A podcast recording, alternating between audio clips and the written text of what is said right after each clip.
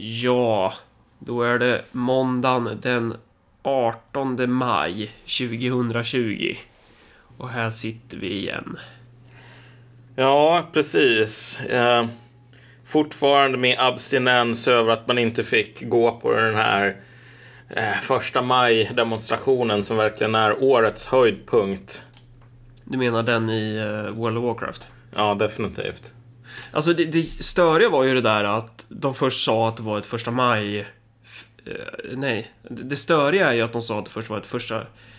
Jävlar vad svårt det här var. Det störiga är att de sa att det var ett första april-skämt först. Ja, Ehm, men sen visade det sig att det var inget skämt utan de körde ju sitt första maj-tåg i World of Warcraft. Det är ju... Eh, ja alltså. Eh, Men vet du vad det sjukaste är? Jag blev ganska irriterad på att Chang på Nyheter Idag missade den vinkeln. Vi ser ju på att han har blivit förslappad här i sin diet. Men eh, det är ju då att de väljer en RP-server. Det är ju det sjuka. alltså, Det är, det, alltså, det är ju så här, det, det- ja, ja, Ja. det är det som är så stört. De körde, Vänsterpartiet körde sitt första maj-tåg, inte bara i World of Warcraft, de körde det på Argent Dawn. Argent Dawn är liksom, det är den servern som är känd för att vara den mest nördigaste jävla RP-servern i världen. Ja, alltså- Det är den servern som du går in på klockan 04.30 när du sitter där istället för att skriva din uppsats. Och du har prokrastinerat i åtta dagar. Och du, du har bara varit online och ätit Gorbis hela tiden typ. Då när, du är, när din hjärna är så massakrerad av alla dessa dygns hardcore-raidande. Då, då kan du inte göra annat än att logga in på Argent Dawn, skapa en oseriös karaktär, skapa en oseriös human mail och sen bara gå in och jävlas med folk. Ja, det, det, det är mycket sån här uh, degeneracy på såna där rollspelservrar. Mycket sån här uh, sexuellt rollspelande med blöjbyten och skit. Men, men, men grejen är väl att man får ju ändå vara tacksam för att de faktiskt valde typ rätt typ av server här. Jag menar, det, det, är ju jävla rollspel de håller på med i mer än en bemärkelse. Så. oavsett vad så, så är det ju en stor sorg för mänskligheten att man inte förstod att det här var allvar. Så man hade kunnat bygga en... enorm, för de körde ju hård också. Då hade vi kunnat bygga en, en guild med bara dvärgar. Döpa den till Örebropartiet. Och sen bara gå och döda alla. Men eh, vi ska börja någonstans i våra egna prognoser som vi drog för... Ja, vi ska väl börja med någon form av swishlista också, om jag inte missminner Ja, mig. just det. Den har vi glömt, ja. ja men jag tar den här då. Eh, då kör vi... eh, den 21 april. Alltså, det är ju fan en månad sedan. Då var stackars Rasmus på bolaget. Så har han swishat. Är på bolaget, behöver tips på Malcolms översittaröl. Översittaröl. Ja, jag vet inte vad det är. Men det är väl någonting att du är svart och svår och dricker en viss typ av öl Ja, nej men vad fan, alltså... Uh, meme-ölen här, förknipp som inte ens sponsrar Marcus och Malcolm, men som borde göra det, är ju Lindemans Apple. Så den rekommenderar jag alltid. Annars så kan man ju ta Stigbergets. Jaha. Stigberget gör skitbra IPA och uh, Pale Ales överlag. Så de brukar jag alltid köpa om det finns sådana. Man ska alltid kräva att de beställer in Närkes kulturbryggeri. Och då specifikt den ölen som har bäst slogan, det vill säga Du blir vad du dricker, Örebro bitter. Ja. Den, jo, den... Fan, drack jag inte den förra gången som jag var över hos dig? Jo, det tror jag. Ja, den var fan nice. Den är ju det. Uh, Torbjörn skriver, skulle ni kunna prata om KKP och dess växande makt? Uh, jag har fan inte så mycket koll på det. Nej, Har du följt precis. det där? Det, det känns som det är Nej, ganska jag mycket annat. Jag, jag är så jävla dålig. Alltså, jag, jag... eh, Kina överlag, det är bara en blind spot för mig. Det är, det är typ en ganska relevant detalj i, i eh, den globala världspolitiken och samhällsutvecklingens Jaha, du, du sa. KKP. Jag trodde du sa så här KKE. Typ det Nej, här. Nej, K- KKP. Ja, Kinas kommunistiska parti. ja, ja okej. Ja, det, det är ju lite av en annan femma i och för sig. Men vadå, har du bra koll på KKP? Inte, jag har bättre koll än vad jag har koll på det här jävla grekiska kommunistpartiet idag i alla fall. Varför skulle någon vilja ha koll på det grekiska kommunistpartiet? Jag vet inte, därför att det heter KKE. Ja, hur som helst. Ja, alltså, Jag, jag har väl kanske inte följt det jättemycket, men jag borde ta och börja göra det igen. Um, men... Ja, vad ska... Svaret är nej. Svaret är väl kanske inte på kort sikt i alla fall. Nej, Vi får vänta lite grann. Örjan skriver rasande trevlig podd. Ja, tack så mycket. Vi försöker i alla fall. och sen har vi, sen gör vi så här. Vi säger tack till Sebastian, Fredrik, Sonny, Hannes, Mikael, Thomas, Alexander, David, Anders, Thomas, Marcus, Viktor och Martin. Tack. Och tack till alla patrons också. Ja, precis. Ja, okej. Okay. Och idag så ska vi ju idka kritik och självkritik till en början här. I Lars Strömans maoistiska anda. Precis. Ska vi idka kritik och självkritik. Uh, och där vi ska börja någonstans, det är ju de här prognoserna som vi gjorde. Jag kommer inte ihåg när det var. Var det januari eller februari eller mars? Ja, någon gång Skitsamma. alltså. Fan, tiden bara smälter ihop alltså. För att man börjar bli senil. Ja. Det var väl i mars tror jag. vi vet, pass! Bara, vi, vi, har, vi har haft prognoser om att vad är det för prognoser vi har gjort? Det är att, att det kommer gå åt helvete i Sverige. Det är ju i och för sig ganska safe prognos ja, jo. att dra, känner jag. Jo, men precis. Ja, alltså överlag så hade vi väl en ganska negativ syn på hur utvecklingen skulle te sig. Um, att den här svenska strategin skulle visa sig vara ett misslyckande. Eh, jag skrev ju ett Facebook-inlägg där jag sa att alltså Sverige skulle vara ett ganska annorlunda land då om typ en månad. Um, och det intressanta här med alla de här prognoserna överlag är ju att det riktigt nariga när man ska försöka förutspå framtiden är ju att om du ska försöka förutspå ett exakt förlopp Ja. Då ska du fan inte um, kombinera det med en liksom, exakt tidsangivelse.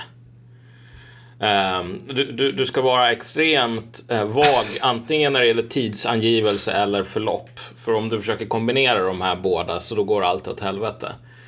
Ja. Um, men, men, det blir ju inte riktigt ett exakt förlopp om du inte har en tidsangivelse.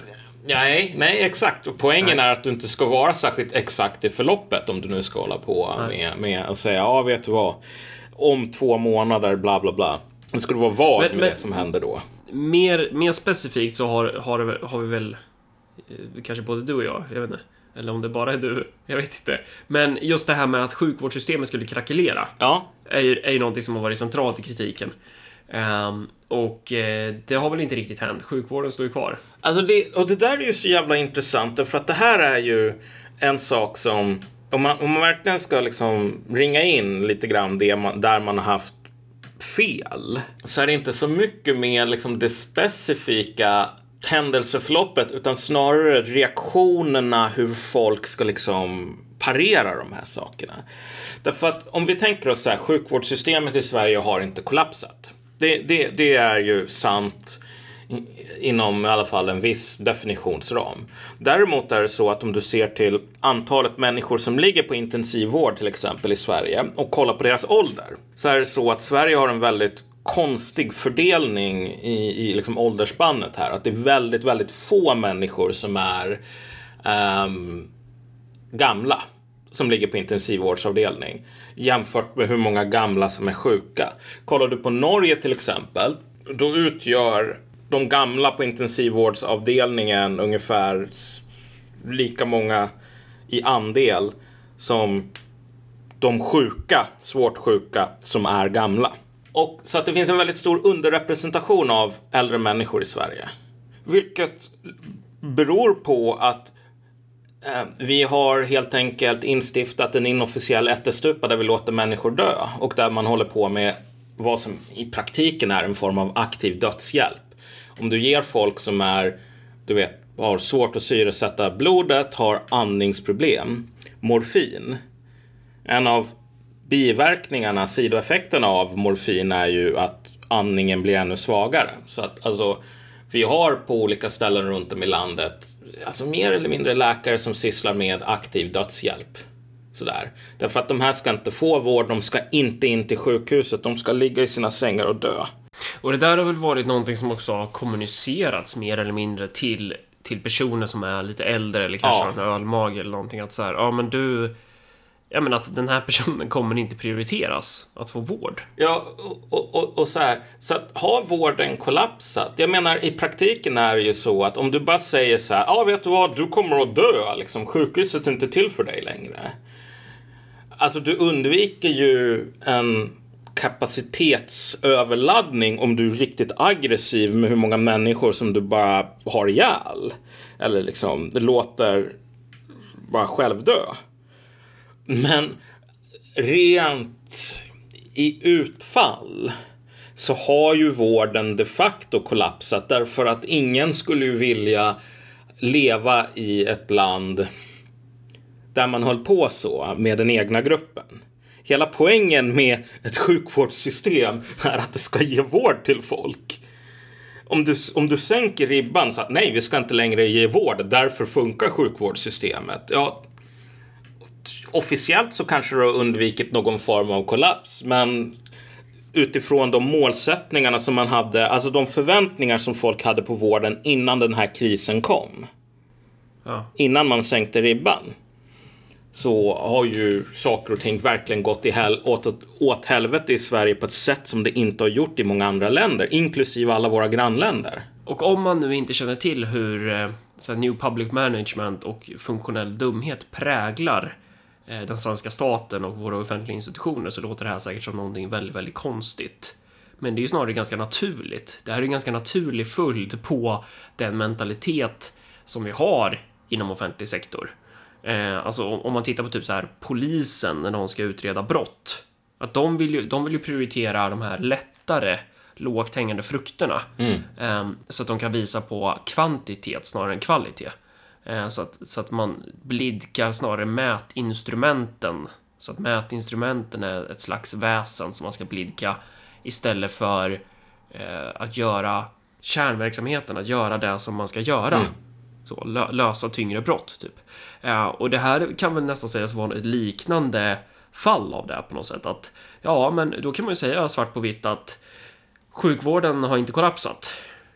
Eh, sen, sen den här att vi, att vi har ihjäl våra äldre, ja men det får vara en externalitet i sammanhanget. Ja, exakt. Jo, men precis. Man har flyttat över de här sakerna till att bli externaliteter. Medans du och jag i våran stora naivitet trodde att det inte skulle vara lika enkelt att göra så. Att folk skulle säga okej, men vad fan, det dör ju folk som flugor här. För att man, och de blir vägrade vård. Över ett jävla telefonsamtal. Och den här typen av externaliteter brukar ju oftast komma till stånd i ett läge då då det saknas en helhetssyn. Ja. Och varför saknas det en helhetssyn? Jo, för att det är inte de som... Det är inte helhetssynsansvariga som styr. Det vill säga, det är inte politikerna som har full kontroll. Eh, hade, hade politikerna styrt som politiker eh, då hade vi ju haft en större helhetssyn i den här hanteringen tror jag. Och då hade man brytt sig om eh, ja, men om, om, om man ger morfin till äldre istället för syrgas eller att man är så här jävla slarvig i kommunerna med att, att förse de anställda inom hemvården eller omsorgen med skyddsutrustning. För att det har ju varit centralt i den svenska coronastrategin har ju varit just det här med att nej men vi- vi, ska inte stänga ner samhället för att vi har en idé då om att kom, det kommer bli bättre på lång sikt. Eh, Eller som Löfven skulle säga, det blir en förtjänst för samhället lite längre fram. Eh, och men det viktiga i den här strategin har ju då varit att man ska skydda de svaga och man ska skydda de äldre. Det har man ju, man har ju trummat in det där så jävla hårt. Men varför har man inte gjort det då? Nej. För det är ju det som är själva, alltså man har ju verkligen inte gjort det. Nej, men alltså som vi snackade om i tidigare avsnitt, det där var ju bara en ordmagi. Alltså det var ju aldrig någonting som motsvarade några så här koordinater ute i verkligheten. Du vet om jag bara säger så här, och jag tog ju det här exemplet, bara, ah, jag vill gifta mig med eh, någon prin- Habsburgprinsessa. Och du bara ställer den här frågan, ja men vet du ens om det finns några sådana? Bara, nej. Ja men okej, men hur, hur, översätter du den här viljan Malcolm att gifta in dig i huset Habsburg? Jag bara, nej men jag har bara sagt den här meningen. Jo, men, men, men jag skulle ju mena på att det är väl inte en omöjlig uppgift att skydda dem äldre? Nej, det är det inte. Nej. Men, men det var inte en strategi. Nej. Men man har sagt det i alla fall. Och då, och då till det här då. Den faktiska strategin, så som den ser ut i Sverige just nu. Eh, den har ju den har ju lett till fler döda. Jämför med övriga Norden till exempel. Alltså det, det är ju såklart att, att den här strategin som vi kör leder till att vi dödar fler människor. Men, men då tänker jag i teorin, alltså inte i, i faktiska verkligheten, men i teorin. Tänk om de hade skyddat de äldre. Tänk om de hade lyckats hålla smittan borta från äldreboenden, mm. så som man har lyckats göra i många kommuner. Om man hade gjort det här i hela landet, se till så att de anställda de har ordentlig skyddsutrustning eh, och, och, att, att ja, men man håller dem skyddade. Mm. Eh, man tar det här på allvar. Då kanske den svenska strategin faktiskt hade kunnat målas ut som mycket bättre. För att många av de här tegnelisterna, eller vad vi ska kalla dem, de som tycker att den svenska strategin är bra, de menar ju att, att vi ändå har relativt få döda sett till hur det skulle kunna vara. Typ. Men om de hade gjort det här, då skulle vi kunna ha ännu färre döda. Ja. Sen hade vi säkert haft fler döda än andra länder, men... Fast jag menar, alltså vi har en väldigt hög väldigt ja, höga ja, ja. dödstal nu, så jag menar att det är så himla mycket bättre jämfört med hur det kunde vara. Det känns ju som någonting som, för att citera Tegnell här, det finns inga vetenskapliga rön som stödjer det. Men, men den andra biten är ju så här att, alltså frågan är... Men det, alltså min poäng här är ju på något sätt att de har ju failat även på sin egen planhalva. Ja, ja, jo. Alltså för, för, för att de hade ju... De hade ju tjänat på att bara skydda de här jävla äldreboendena. Då hade de ju kunnat komma undan med den här strategin i mycket högre grad. Men, men det var inte prioriterat. Nej, nej men precis. Därför att alltså, återigen, det var inte en del av en strategi. De gjorde inte några försök som de sen misslyckades nej. med. Uh, det här var någonting som man sa.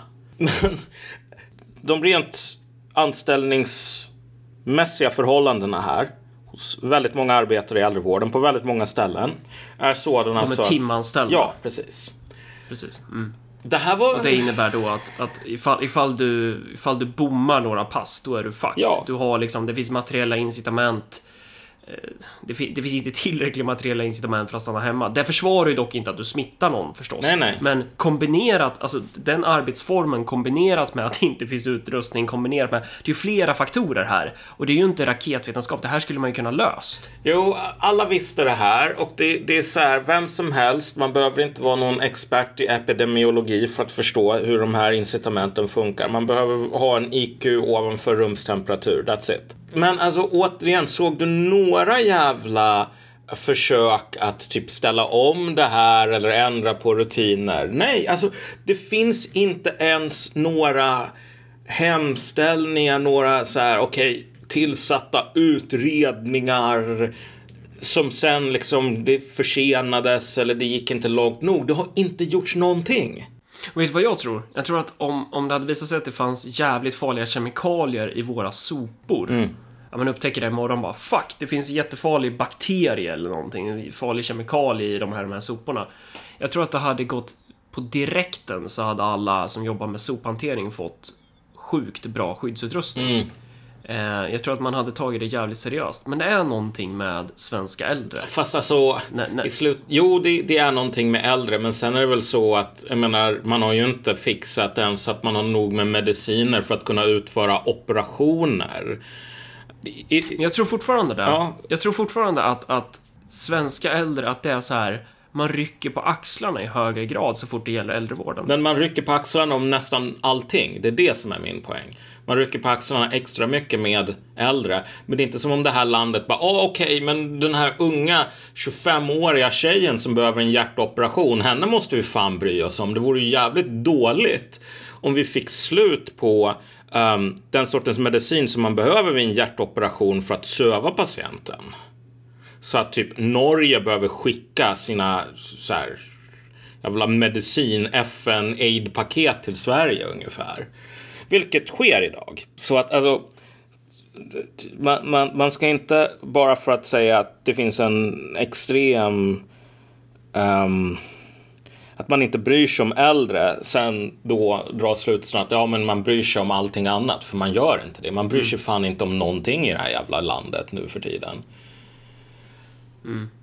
Och, och, rent konkret här, sen får man ju också tänka, om vi nu är inne på det här med, med äldre och rädda dem och den strategin så här. Frågan är egentligen hur mycket av det här som går att härleda till liksom specifika misslyckanden med typ äldreboenden. Därför att det är en väldigt attraktiv teori, en, en förklaringsmodell som verkar täcka upp allting. Men givet att man nu har som officiell policy mer eller mindre att man ringer samtal och bara säger att du kommer inte att få någon jävla vård. Du kommer att ligga kvar på det här äldreboendet. Det finns ingen syrgas att tillgå, um, utan du kommer att få morfin så att du dör snabbare. Det här är ju någonting man gör delvis för att rädda vården. Det är ingenting som man gör för att typ Gud har befallit mänskligheten och typ döda de äldre. Därför att i Norge så är det mycket enklare för äldre att faktiskt få vård. Mm. Så att alltså, om det nu är så att de här ehm, äldre lämnas och dö på grund av att vården skulle officiellt snarare än de facto kollapsa då är ju det här misslyckandet ganska mycket av ett misslyckande med vården i slutändan. Jo, jo. Det är det ju. Men då kommer man återigen hävda att nej, nej, det där, det där är externt, det är inte på vårt bord längre. Ja. Utan det där, det där får ni ta med dem i äldrevården. Ja, jo. Uh, jag såg faktiskt ett, ett, intressant um, inlägg som du vet, okej, okay, det här är en, en random snubbe på internet, men i alla fall någon mm. läkare som jobbar på en sån här rehabavdelning som de tar emot folk, äldre människor då. Så efter att de har, um, ja, du vet, överlevt intensivvård mer eller mindre. För det är ofta ganska många men. Det tar tid för den liksom, fysiska rehabiliteringen med någon sån här liksom, allvarlig sjukdom, speciellt när man är äldre. Det roliga som man såg där var ju bara ett iakttagande av att, alltså fan nu när jag tänker på saken. Ingen av de äldre som vi har haft kontakt med och som har remitterats till oss har kommit från ett äldreboende. Alla de äldre människorna kommer, alltså det är bara enskilda boenden, alltså folk som bor i sina egna lägenheter. För jag menar, det ska man inte läsa in i allt för mycket innan man kan få det bekräftat så här från andra källor. Men, men Mm. Men det är saker som pågår här uppenbarligen. Överlag, alltså om du tänker dig den svenska situationen lite mer om vi lyfter blicken från de äldre ett tag. Kan man väl säga att Sverige idag, den senaste veckan så hade vi den högsta uppmätta dödligheten per miljon invånare i hela världen. Så en, en, en riktig första plats här. Och överlag våran dödlighet har varit mycket, mycket, mycket högre än grannländerna som i termer av befolkningstäthet, kultur, ekonomiskt välstånd och så vidare ligger väldigt nära Sverige. Och det roliga är ju att just regeringens strategi har ju på något plan varit fungerande här för att upprätthålla en känsla av normalitet. Alltså, du vet, jag blev tillfrågad att gå på någon sån här middag nu när saker och ting har lugnat ner sig lite grann. Jag bara tänker så här, men de har ju inte lugnat ner sig alls. Alltså den här grejen fortsätter. Allt det som man höll på att säga, du vet att det här kommer att bli riktigt illa. Alltså det är riktigt illa nu. Men det finns ju liksom någon sorts bubbla här av någon sån här overklighetskänsla därför att man, man har lyckats städa bort de här scenerna. På vissa äldreboenden så är det så att hälften av de som bor där har dött. Eller liksom en tredjedel. Jag kommer ihåg farsan, han dog ju då mitt i valrörelsen 2018. Och han bodde ju sina sista dagar, han fick ju komma hem sista veckan då innan han dog då, men... Eh, grejen med farsan var att han, han hade ju så multisjukdomar, mm. eh, jävla massa skit. Och sen så hade han jättesvårt att gå. Så han gick med rullator och sen så ramlade han och så bröt han axeln. Mm. Och då var han ju helt körd typ, så då var han ju tvungen att vara på ett på ett, någon form av rehabboende. Så då hamnade han på, på Tullhuset i Örebro. Och där var det massa gamla människor och de flesta var ju väldigt, eh, ja hur ska man säga, skruttiga då. Så att de var, han berättade ju det att så här, det var en så konstig känsla att typ var och varannan dag så sitter man och väntar på den här personen som man pratade med dagen innan. Och den där personen kommer inte. Och så får man beskedet att ah, men den personen dog igår. Mm. Det var, folk bara trillade av pinnen hela tiden så här. Och det var ett sånt ställe som är... Det, personalen försöker ju så gott de kan förstås. Eh, och de var ju schyssta med farsan och så, men men de var ju underbemannade som bara fan under mm. normaltid. Var tror du man öppnar den här coronaavdelningen inom eh, Örebros äldreomsorg? Ja. Jo, men det, det, är ju där såklart. Alltså, det, det är så här. Ja, alltså, jag, jag, jag, det kan visa sig i efterhand att typ Norge har en liknande, någon sån här liksom hemliga dödsläger dit man skickar typ äldre bara för att typ pumpa dem fulla med smärtstillande och låta dem somna in. Men jag tror inte att de har det. Men problemet... Men Sverige verkar ju uppenbarligen ha det. Ja, fast har vi det? Alltså, ska vi gå dit och tänka att det finns en konspiration? Nej, nej, det är, det är, liksom inte, en det är inte en konspiration. Det här är ju snarare bara den minsta motståndets väg. Och, och jag är ju extremt raljant när jag säger så här hemliga dödsläger. För jag tror inte att det är en typ SOG eller någonting. Utan det är bara snarare så att Ja, men precis. För att om det hade varit hemliga dödsläger, då hade du krävt jobb. Ja. Då hade du krävt massa arbete och tanke Ja, kring jo, det här. jo, så är men, det men den här typen av, av indirekta dödsläger som vi har fått är ju snarare resultatet av att man inte vill göra Ja, jobb. precis. Det är den här slappheten. Exakt. Eh, så så att det är bara att, att dra hela det, den mentaliteten, hela den, det sättet att organisera upp de offentliga institutionerna på. Fortsätt bara dra det några steg längre och sen implementera Mm. en pandemikris. Där har vi det. Ja, alltså. Så det, det, det är bara så här aut, autopilot. Så det som man kan säga om de, de flesta av våra prognoser är ju att vi har ju prickat rätt i bemärkelsen om vi kollar de objektiva faktorerna. Vi sa ju att den här strategin skulle misslyckas, mer eller mindre, att den skulle leda till mycket högre dödstal. Vi sa också att alltså, dödstalen skulle bli väldigt höga jämförelsevis med resten av landet och att vården typ skulle klappa ihop mer eller mindre. Men de subjektiva förutsättningarna här, eller de subjektiva, alltså hur folk uppfattar de här sakerna. Ja, precis. Det har man ju, där kan man ju säga att man missade faktiskt. Och, och då är ju frågan, har strategin misslyckats då? För när, när kan en politisk strategi sägas ha misslyckats? Den har ju misslyckats i termer av att vi slaktar våra äldre. Mm. Alltså vi, vi, vi dödar dem. Men så länge man har folkets stöd, så länge man inte har högafflar, facklor och, och, och det det är jävla massa liv, så har du ju klarat det. Mm. Sossarna har ju lyckats med någonting som de faktiskt har varit ganska duktiga på i historien och det är att neutralisera det hela. Okej, men, men, men den, den, den frågan som verkligen är grundläggande som man måste ställa här också i så fall. Ja. Det är bara att innan vi kan utvärdera vinst eller förlust så måste vi ha en tidsram. Mm. Är sossarna intresserade av att, du vet, ha en bra opinionsmätning i juni 2020? Är, är det ett egenvärde i sig? Alltså, vad, vad, vad vinner de på det? Om vi ska vara riktigt krassa så är den opinionsmätningen som verkligen spelar någon roll, det är valet 2022. Visst, alltså opinionsmätningar innan dess är inte helt oväsentliga. De kommunicerar styrka, svaghet, de hjälper en vid förhandlingar med andra partier, bla bla bla sådär. Men, men, men, men rent konkret här, det som sossarna gjorde med den här strategin och på ett plan så kan jag ju säga att jag i alla fall underskattade hur skadligt det här potentiellt skulle kunna bli.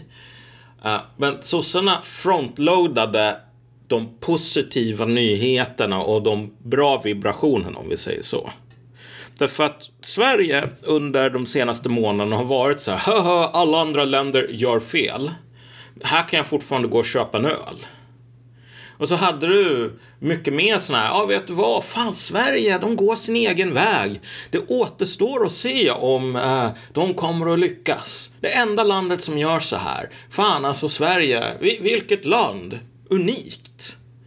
Alltså du hittar ju inte massor med sådana artiklar idag utan bara, ja Sverige, unikt dåligt. Um, därför att nu, nu är ju siffrorna inne här på ett sätt som är jävligt svåra att förneka. Och det stora problemet här är ju att med alla sådana här kriser, och man märker det om du, om du tänker dig, de flesta människor som nu har testat på att typ isolera sig själva här eh, kommer nog att förstå vad jag pratar om. De första veckorna, det är lite så här nytt. Wow. Det är lite som du vet tidsuppfattningen. Om vi gör någonting som är jävligt tråkigt så går tiden riktigt långsamt. Men om vi gör någonting som är kul så går den riktigt snabbt. I, om du är mitt inne i en ny sak som kräver massor med oj, oj, oj, omställningar. Oj, nu utbröt första världskriget här. Uh, då står massor med människor och jublar på gatan två år in. Då är ju den här nyhetens behag totalt över och då är det ju bara ledan kvar. Så under den här nyhetens behagtiden där de negativa konsekvenserna av en politik liksom har en sorts dämpa det här. Att, att folk lättare glömmer, folk lättare tolererar saker. Då la man in där, ja men ni får gå och köpa öl på krogen nu. Medan i de andra länderna så var det så, nej, ni får inte gå och köpa öl på krogen, men om en halv år kanske så kommer ni kunna göra det igen och då kommer vi att ha situationen under kontroll. Var det Machiavelli som sa att man skulle göra stora förändringar direkt? Ja. Att man skulle göra det på en gång sådär? För att, för att det var väl just den grejen att eh, det handlar väl nästan på något sätt om att chocka Ja. Eh, det är så psykologiskt. Se till att chocka allmänheten och gör omfattande förändringar i en klump. Dra inte ut på Exakt. dem, utan riv bort plåstret.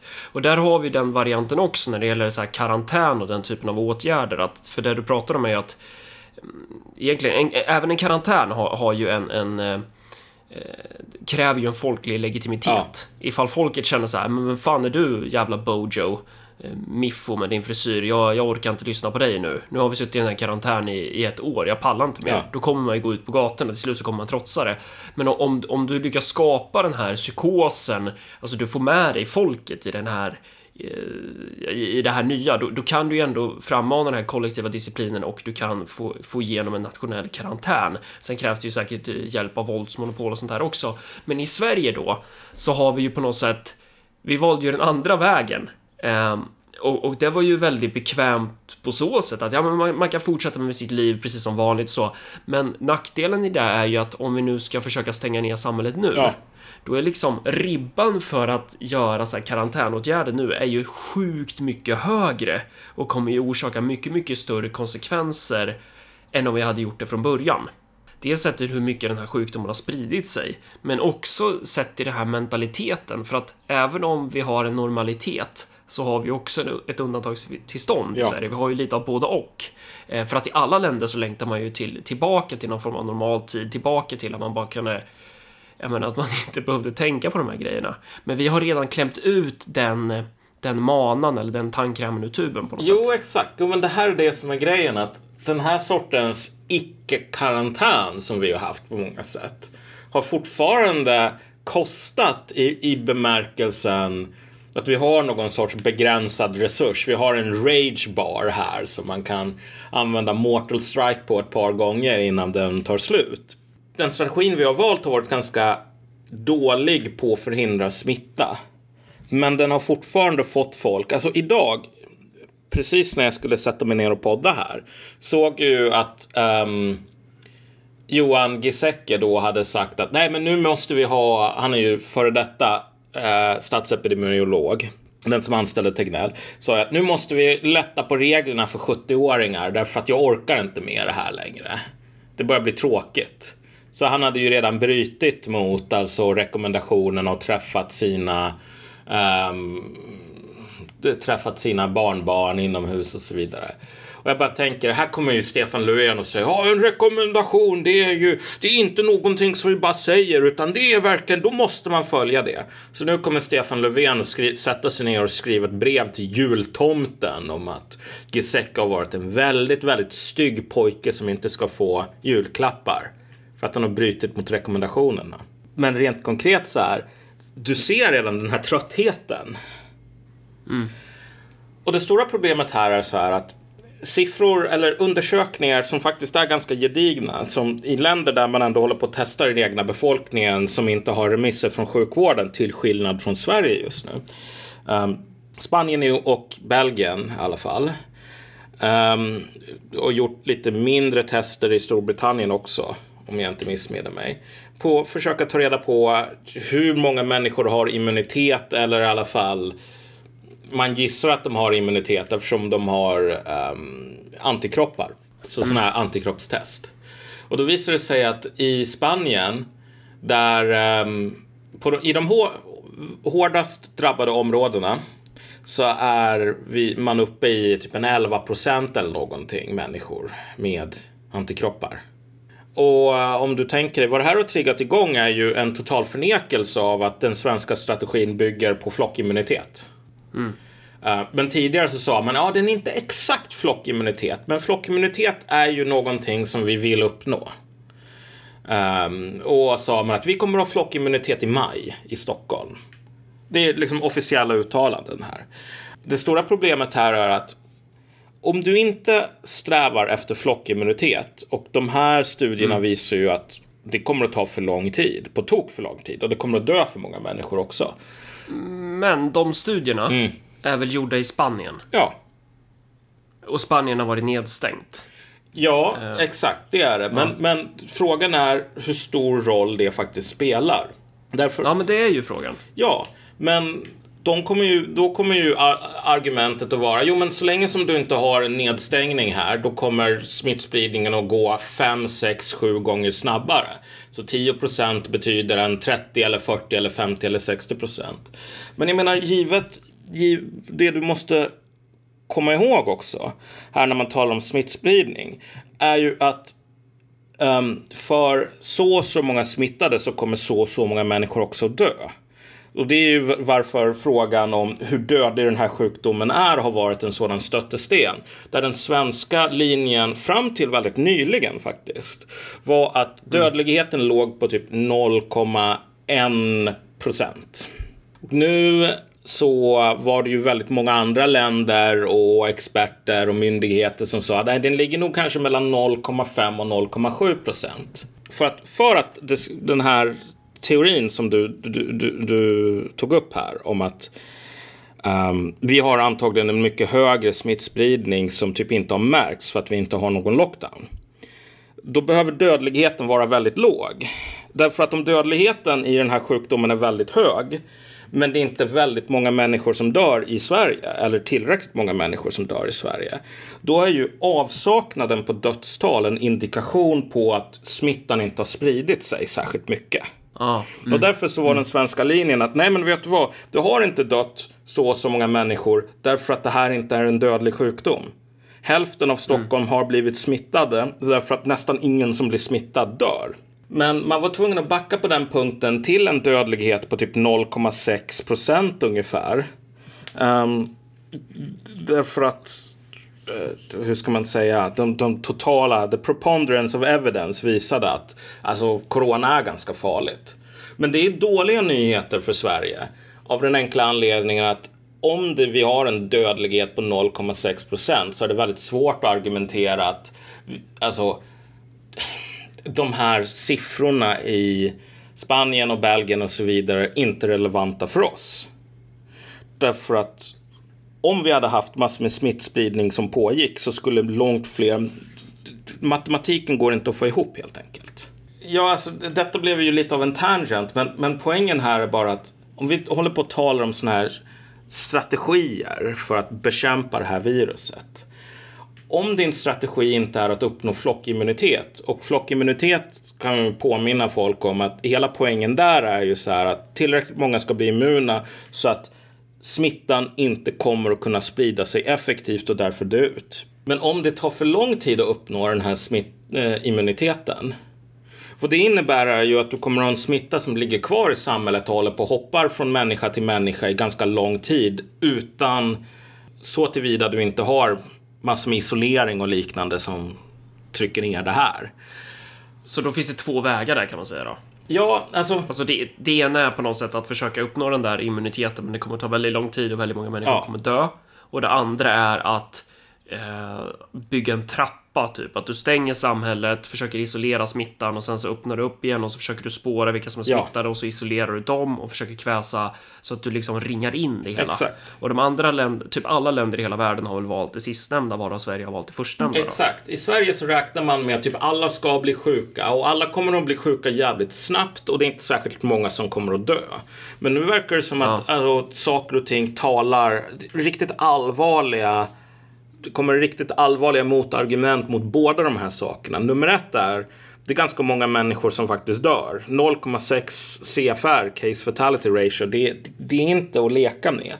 Och redan nu är liksom överdödligheten i Sverige, och speciellt i Stockholmsregionen, du behöver gå tillbaks till spanska sjukan för att hitta någonting liknande. Så folk dör i drivor. Alltså det är typ dubbelt så många dör som normalt sett. Och det är faktiskt ganska mycket att dubbelt så många dör. Men, men kolla, det, det finns en poäng här som är central, vilket är att den riktigt farliga grejen här Och hela argumentet med varför Sverige skulle ha den strategi som ingen någonsin velat officiellt förklara vad den är. Eller vilket underlag den har för att ingen vill ta ansvar. Men poängen var, nummer ett. Smittan kommer att sprida sig till alla.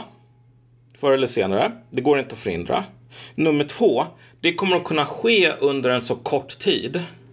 Så, och med så få dödsfall. Så att alltså, det, det är lugnt Sickan.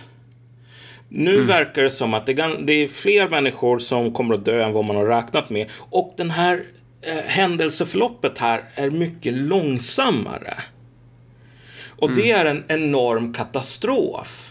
eh, av en väldigt enkel anledning och det är att de ekonomiska kriseffekterna av corona kommer inte i första hand från nedstängning utan de kommer från epidemin i sig. Precis, och här skulle jag vilja eh, säga något. Ja. Eh, för att på frågan då om strategin har misslyckats så, så finns det ju lite olika utgångspunkter. Man kan ju ha liksom döden som en enhet typ och säga nej men nu har vi så så här många döda. Men om, om då folk bara skiter i det, då, då har man ju på något sätt, alltså man, man får ju, när, när har en strategi misslyckats? För att ibland gör man ju misstaget att man delar upp ekonomi och dödlighet. Att man typ så här, ja men här är de här blödiga Marcus och Malcolm, de tycker att det är viktigt att, att, att värna liv och så. Och sen mot det så finns det då ett, ett, ett läger som säger att nej men det viktiga det är ekonomin som enhet, att, att, att se till så att ekonomin rullar på. Men sen finns det ju en tredje position här och det är att fatta att de här två hänger ihop. För att om, om det visar sig att den här sjukdomen är jävligt dödlig, då kommer du inte kunna hålla igång ekonomin. Och även om du försöker, även om vi håller på liksom så här ke- keep calm and carry on, eller fan är det den, den där går, att man, att man bara ska fortsätta ånga på då, eh, då kommer ju då är det inte bara så att sjukdomen i sig är farlig, utan då kommer ju Sverige bli farligt. Och där är vi ju redan nu. Exakt. Nu har Danmark, Finland och Norge gått ut och sagt att de kommer öppna upp gränserna. Men man kommer inte göra det mot Sverige. Ja, Sverige ses redan nu som ett problem och det är, det är jäkligt problematiskt sett utifrån ett ekonomiskt perspektiv för att Sverige är en väldigt exportberoende ekonomi. Ja. Eh, det, det är inte så bra att man har stängt gränserna då. Så då hör ju de här två ihop och det, det är en väldigt viktig poäng att göra. dels det här exportberoende är ju, det är ju ett problem i sig. Men framförallt så är det stora ekonomiska påverkan i en konsumtionsdriven ekonomi, um, eller en ekonomi överlag, är ju av helt rimliga personliga beslut. Folk går inte till krogen därför att typ Det är farligt. Ja, exakt. Man vill inte få den här jävla sjukdomen. Och det är ju rationellt på ett individplan. Och, och man märker ju det, om du tänker dig så här ehm, specifikt. Dagens Industri hade ju den här linjen med um, ledarskribenten PM Nilsson i, i, i, som frontade den ganska mycket. Vilket är att vi måste öppna upp samhället nu, aldrig mer en lockdown. Och så att under mars månad så var ju PM Nilsson skrev ganska många eh, krönikor just på temat att alltså varför har vi den här lång, stora lockdownen? Vi måste bara öppna upp. Ehm, och jag tror PM Nilsson har totalt slutat med det här nu därför att det har blivit över tid tydligt att här, vi hade ingen lockdown. Alltså de enorma ekonomiska ehm, negativa effekterna som PM Nilsson såg och som verkligen är på riktigt. De kom inte ifrån att staten typ förbjöd folk att dricka öl. Ja. Eh, Eller ens som jag tror att om man verkligen ska tolka PM Nilssons argument eh, liksom mer generöst så skulle han väl säga att jo, men det är inte bara de direkta förbuden utan att det är typ att regeringen skickar signaler om att corona kan vara farligt. Eller något, att det här är en större grej. Felaktigheten där är ju att göra antagandet om att det är staten som har gjort en lockdown här. Ja, exakt. Men den lockdown vi har i Sverige är ju, den är ju informell. Den ligger ju på något sätt utanför politiken. Det är klart att man har infört besöksförbud på äldreboenden. Man har, man har inte haft censur mot artiklar som gör gällande att corona är en farlig sjukdom och Mm. allt det här. Vilket ju har lett till att personer, alltså svenskar har ju preferenser och, och förmåga att kunna Ja. tänka själva och så här. Så vi har ju implementerat en egen form av lockdown. Jo, exakt. Och så att, alltså, i, I praktiken är det väl så att alltså, nu har ju inte den, den, om vi tänker oss den här generösare tolkningen av PM Nilssons argument faktiskt testats, vilket är att inte ha en lockdown, men också inte ha en svensk regering som typ ger indikationer som kan oroa folk. Men jag är åtminstone för min del extremt tveksam på att om staten bara vet du vad, gå ut och konsumera, det här är inte farligt alls, att det faktiskt skulle funka. Jag tror folk skulle ha ungefär samma beteendemönster som, som ändå. Um, så att det stora problemet här är ju att vad vi ser idag är att om man jämför med ett land som Danmark som har haft liksom en officiell lockdown så är det inte så att Sverige är på ett annat ställe ekonomiskt idag än vad Danmark är. Jag tror att den ekonomiska påverkan av alla de här åtgärderna i Danmark är lite värre än i Sverige. Men... Typ samma nivå eller? Va? På ty- ja, precis. Men, I, ja. På, på, typ samma nivå. Och ja. då kommer vi till det här enorma problemet, vilket är att om den majoriteten av det här kommer på grund av att du har en aktiv smittohärd eller smittorisk i ditt eget land. Sveriges strategi just nu ser ut att mer eller mindre garantera att vi kommer att ha aktiv smittspridning mycket längre än andra länder. Så att det, det, är så att vi har tagit bort den här minsta biten av den ekonomiska påverkan här under en kort period. Men den absolut farligaste grejen med corona i relation till ekonomin har vi sagt, nej men det ska vi ha i ett halvår till. Så att alltså på sina egna premisser här som man måste liksom tolka in med någon sorts kremnologi därför att ingen i regeringen eller Folkhälsomyndigheten vill någonsin erkänna vad så här, kan jag få en lista på vad målen är? Eh, men även utifrån de premisserna som vi antar finns här, vilket är att okej, okay, vi kan inte eh, offra ekonomin för att rädda en hundra människoliv. Jag menar, ni har offrat ekonomin och dödat ett par tusen människoliv. Ja, man fick dubbelt dåligt. Ja. Och då är frågan så här, skulle Sverige kunna klara av att stänga ner nu då? För nu har man ju höjt ribban för att införa sådana här karantän. Det, det, är klart att det, det, är väl fysiskt möjligt att stänga ner samhället, men, men vad, vad, skulle effekterna bli då? För då är ju smittan redan spridd ja. i mycket, mycket större utsträckning.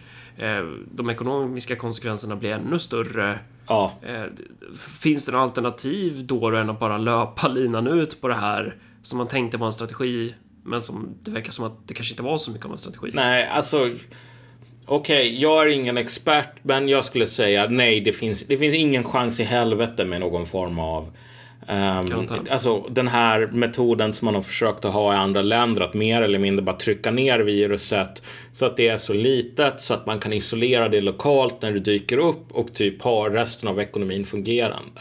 Men, men där hamnar vi då i en ganska intressant slutsats då.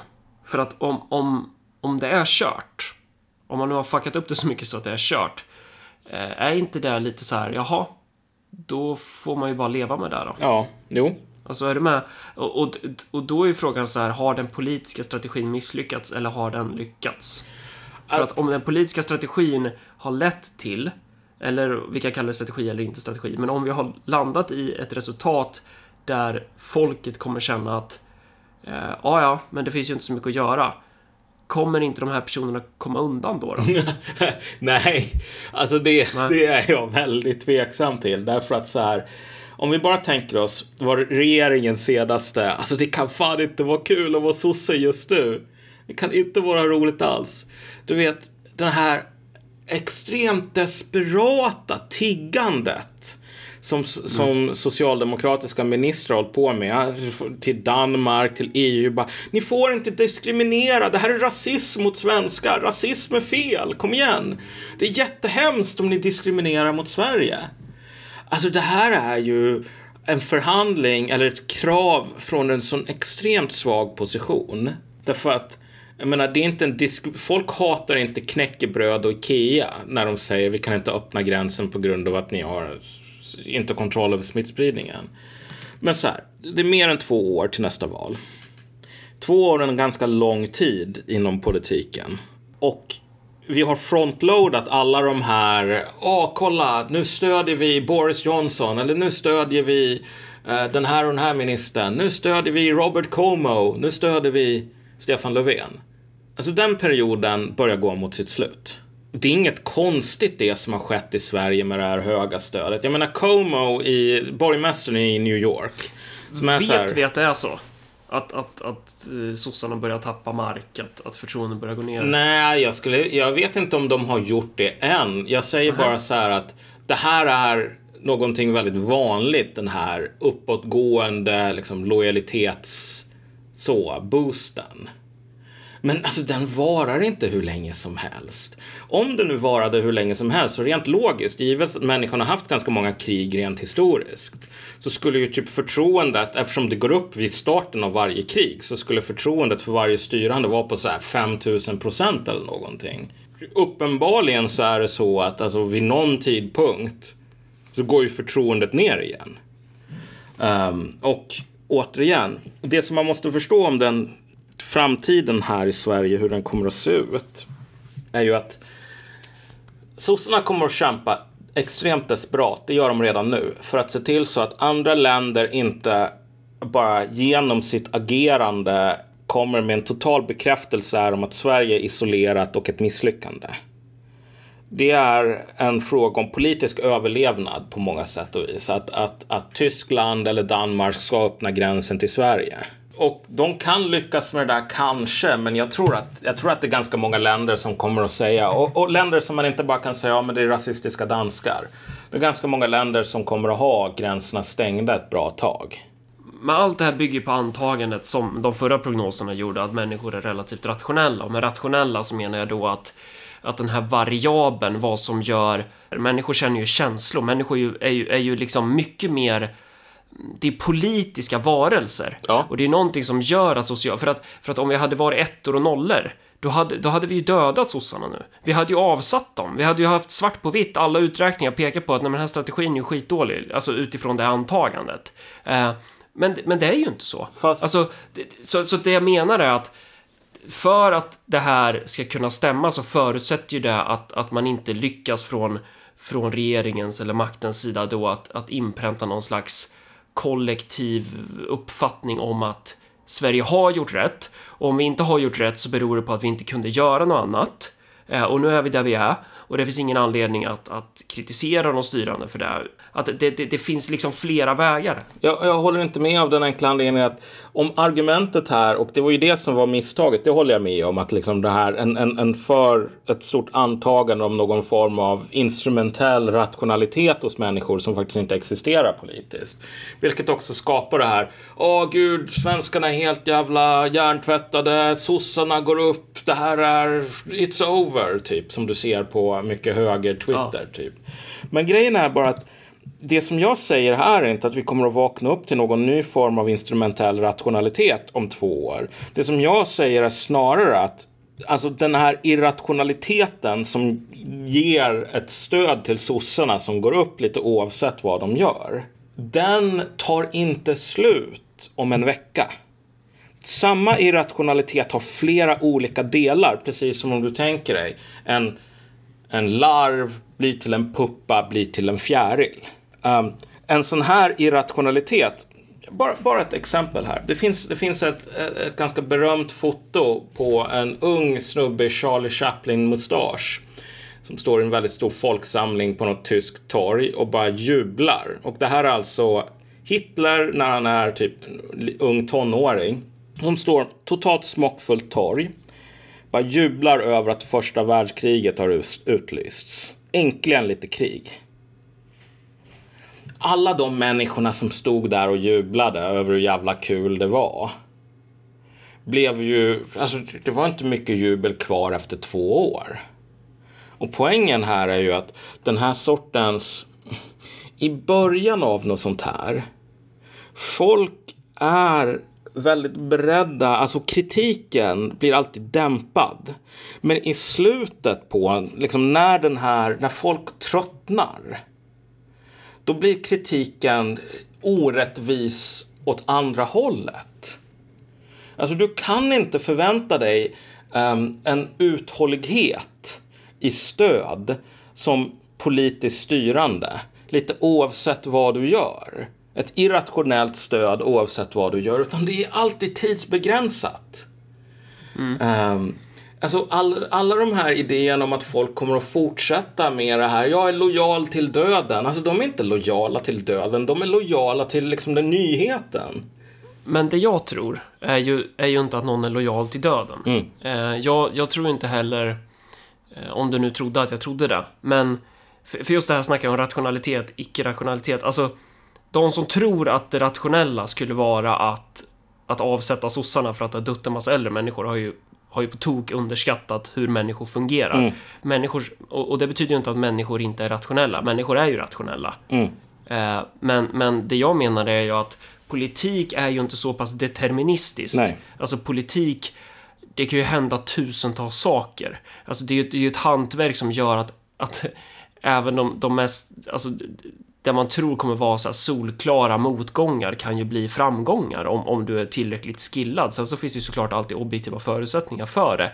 Men jag tror att man ska vara försiktig med att vara tvärsäker Jo, jo. på. Men, men alltså, som sagt, det är en sak att vara... Jag är inte tvärsäker på att den och den månaden så kommer det här att hända. Utan nu är ju jag... Min prognos här är ju Ja. extremt luddig på det specifika.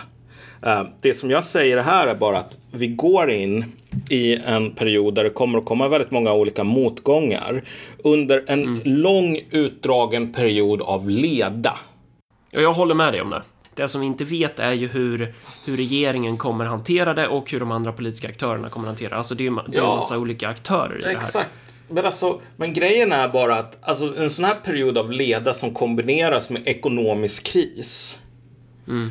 Alltså sådana är alltid mer eller mindre alltså, sammanbrytande i bemärkelsen att folk är inte superintresserade om vi kollar på liksom väljarmönster och så vidare nu i väst med ganska mycket mildare ekonomiska kriser än vad vi har nu.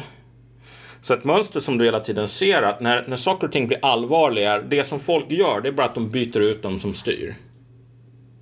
Och det är ännu mer tydligt i tvåpartisystem.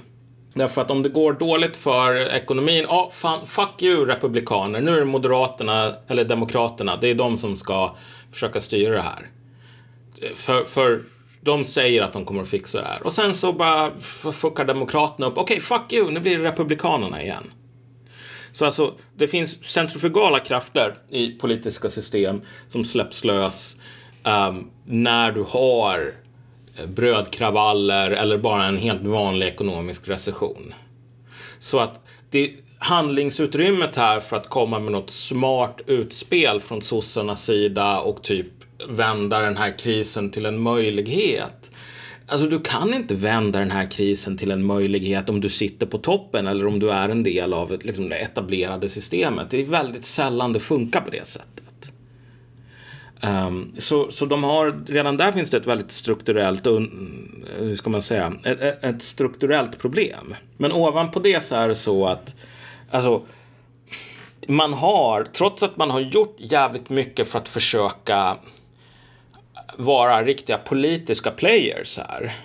Då, vi refererade i tidigare avsnitt till den här artikeln i Expressen om hur de hade hållit på och diskuterat i liksom toppsosseriet om hur, hur gör man för att skydda Löfven för det här? Hur gör man för att undvika politiskt ansvar? Det är bra om typ eh, tjänstemännen går före. Alltså sossarna är ju superrädda för att så att säga sätta sitt egen stämpel på någonting. Och jag menar, man kan inte klandra dem för det. Det är ju en, en relativt smart kalkyl utifrån förutsättningarna. Men just det här med Alltså de har ju typ missat eh, skogen för alla träd. Därför att valet att gå, att Sverige skulle gå i en helt egen riktning som inget annat land följer. Alla andra länder som har försökt att gå i samma riktning har övergivit den. Det är bara Sverige kvar. Det här gör att du de facto har gjort ett aktivt politiskt beslut.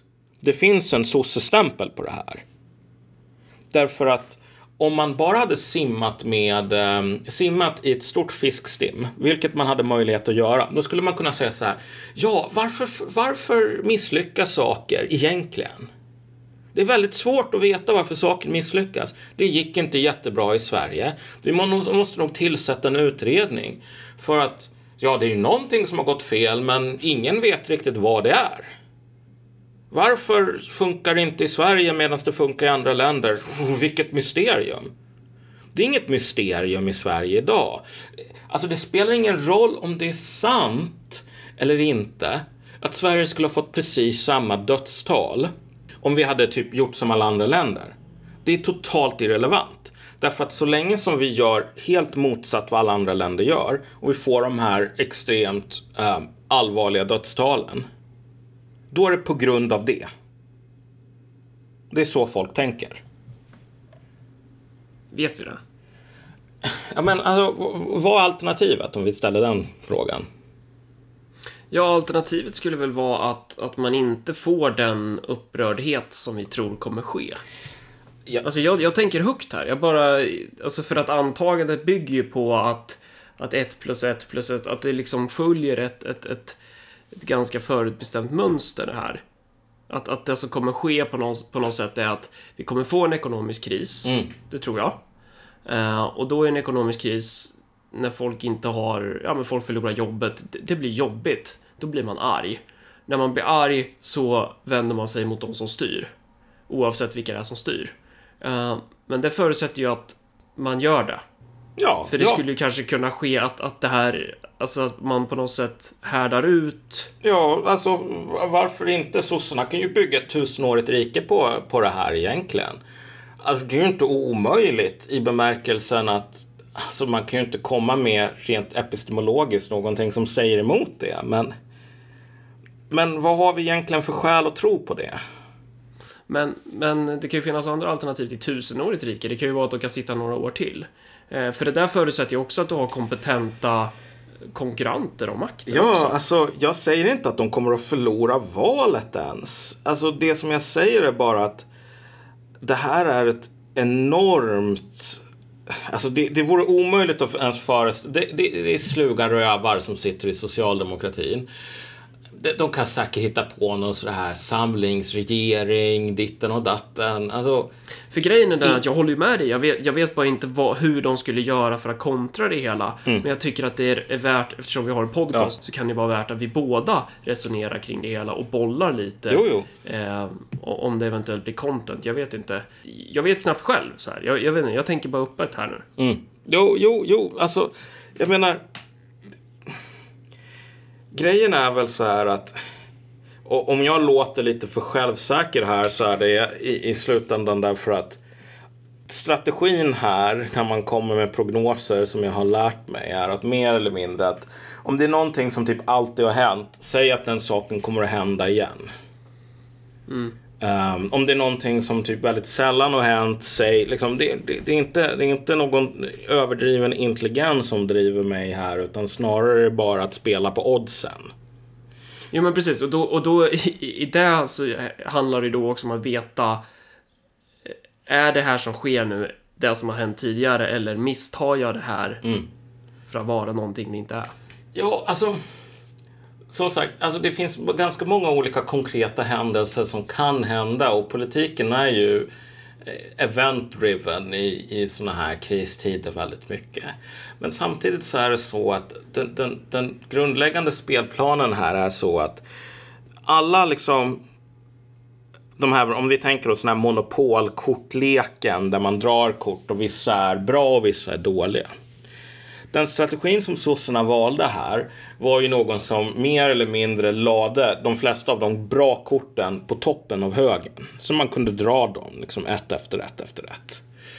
Um, medans det är riktigt allvarligt för en nationell regering som har en världsunik strategi att få bekräftat från andra länder att den här, alltså man är en paria. Det påverkar också den enskilda individen väldigt hårt. I, i, eller inte väldigt hårt. Jag menar, det finns massor med stockholmare som inte kan åka på semester sådär. Men jag menar, stockholmare älskar att klaga över ditten och datten, så de kommer ju klaga över det självklart. Men om vi säger så här då. Att, att, du skulle, att vi skulle hamna i maktställning här utifrån den här spelplanen. Mm. Vad hade vi gjort då? då? Det är ju lite så jag försöker tänka. Alltså så här, vad hade man gjort i deras ställe? Vad hade man... Alltså hur hade man eh, försökt hantera det här? För att, eh, Ja, alltså det är fan en bra fråga. Mitt, mitt, mitt svar är så här. Jag skulle ha avgått och så skulle jag ha väntat och låtit någon annan ta den här jävla svartepetten. Alltså, fullt seriöst. Jag menar inte det här som någon liksom hö-hö, utan rent konkret. Jag tror att det är den bästa strategin. Um, det är en shitstorm på väg eh, uh, om man kan på något sätt bara säga jag drar på semester i ett par år. Uh, vi syns liksom som en jävla Håkan Juholt. Um, då har man nog bättre chanser politiskt i längden tror jag. Därför att anledningen till att det här är en så jävla svår bajsmacka är att i, vi går mot en ganska allvarlig ekonomisk kris. Det, kan, det är mycket möjligt att den här svenska strategin dess legacy här kommer inte att vara att den räddade massor med människoliv eller att den räddade ekonomin utan den kombinerade båda höga dödstal med en väldigt stor ekonomisk påverkan relativt till andra länder. Och det tror jag folk är riktigt rädda för just nu i, regeringskansliet och så vidare. Men alltså att styra under ekonomiska kriser är jättesvårt av den enkla anledningen att om du kan om folk kan konstruera att det på något plan är ditt fel att den här krisen är som den är. Och folk är jävligt, um, hur ska man säga, kreativa. Alltså de sitter inte här och bara inväntar den här studien av det här institutet som menar att det finns en eh, korrelation på 42,78 procent. Utan de bara, ja men vet du vad, du sa den här saken, därför är det ditt fel. Precis, och det kommer ju gälla för oss också. Om vi skulle lyckas bygga ett parti och ta makten ja. så skulle ju det vara ett problem för oss då. Och det är därför det är relevant att tänka hur fan, ja men hur fan skulle man kunna göra då från den här positionen för att kunna rida ut det här? Eh, alltså, eh, vad, vad, finns det för alternativt annat än, än, att bara rycka på axlarna och ge upp? Typ? Ja, men... eh, och, någonstans, det, det, jag tänker är så här, ja men skulle de kunna bygga en, en, en nationell sammanhållning, eh, en konsensus kring att nej men vi kunde inte göra någonting annat kring det här, även i ett läge av ekonomisk kris. För det har ju funnits massa exempel på länder som haft ekonomiska problem, men där regimen ändå kan hålla ut. Och där man har räknat, eh, Iran är ju ett sånt exempel, nu har ju inte det med corona att göra, men där, de, de sitter ju ändå ganska stabila där. Eh, fast de har haft en massa ekonomiska problem. Alltså du kan ju ta andra, ja. Eh, andra varianter. Att, att man... Det är därför det är så farligt att vara så snabb på den här eh, Alltså det, det, finns ju så, det finns ju flera saker som verkligen kan hända, men även om skelettet ser ut på ett visst sätt så kan ju själva muskulaturen och utseendet på människan komma att se ja, ut på ett annat sätt. Men jag tror den här liksom nationella sammanhållningen bara är en fantasi alltså. Okay. Rent mm. konkret, jag tror, jag tror inte att för att du ska konstruera en sådan. Mm. Och återigen, problemet med nationell sammanhållning som en strategi framöver att en ekonomisk kris är exakt den tidpunkten då den strategin fungerar som sämst. Ja.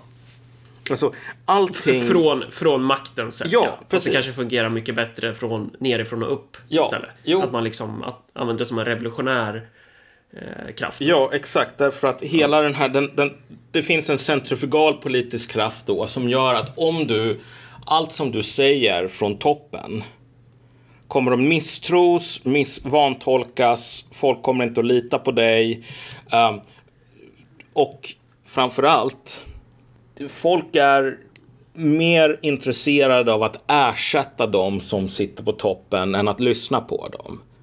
Så att alltså, du, du jobbar i väldigt hård motvind under, under ekonomiska kriser för att försöka konstruera en nationell enhet. Du har ett gigantiskt handikapp medan de som bara säger Åh, fuck makten! Fuck sossar! Har ett gigantiskt övertag. Och de människorna som säger så, de har inte det här gigantiska övertaget för att de är bra. Utan för att bara vinden ligger i den riktningen.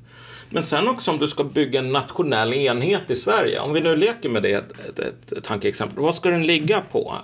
Vad ska den bygga kring? Typ att Sverige är så jävla bäst jämfört med alla andra länder. Det är bara att de missförstår oss. Det har ju varit den vanliga strategin på många sätt. Men alltså den funkar om det bara är lite rasistiska danskar den funkar inte om det finns materiell påverkan på Sveriges ekonomi och en materiell påverkan på folks vardag av att Sverige hamnar på massor med jävla röda listor så att man inte ens kan besöka den här arbetskonferensen i Tyskland på grund av att ens eget land inte har smittspridningen under kontroll. Mm. Alltså, den här, den här jätteöverdrivna jag älskar Sverige som folk håller på med ju mer Sverige får kritik. Alltså vid någon tidpunkt så brister ju det. Det blir bara skämmigt att hålla på med. Um, och återigen, vad är faran med det här, med den sortens strategi? Om du nu sitter vid makten. Det är ju bara att Sverige är ett land där alla byter åsikt på en och samma gång. Så om du ska försöka liksom piska upp någon sån här nationellt jävla patos där folk ska gå och må, tatuera in flaggor på bröstet och så vidare för att stödja de styrande. All den energin kan byta riktning och så kan alla de här flaggorna plötsligt betyda att vi ska byta ut dem som styr. Så att alltså, din möjlighet att hålla koll, äh, hålla kontroll på någon sorts nationell sammanhållning, mobilisering, den är ju jävligt låg. Alltså, du, du, har inga bra mekanismer för att se till så att det här håller sig inom rätt ramar. Men också, ovanpå det, ingenting som sossarna har gjort eller som regeringen har gjort är ju någonting som så att säga har lagt grunden för det där i dagsläget. Um, om man ville ha någon sån här nationell enhet, en av de sakerna som man måste göra sig av med, det är ju den här strategin att hålla på att skydda Löfven. Därför att alltså, Löfven måste, eller någon annan, måste ju vara den här karismatiska Roosevelt-typen. Som um, så att säga samlar folket och bara får, sätter hjärtan i brand och så vidare. Men varje gång Löfven öppnar munnen så är det ju en jävla katastrof. Nu senast så var ju det här med att han skulle försöka argumentera i, i utländsk media för varför det är typ rasism att stänga gränsen mot Sverige. Då säger han så här att ja men i Sverige är det bara äldre som dör så varför skulle ni särbehandla de som går på gatan? Vi låter bara de äldre dö. Har han sagt det? Ja, ja. Och jag bara tänker så här, vad fan håller du på med?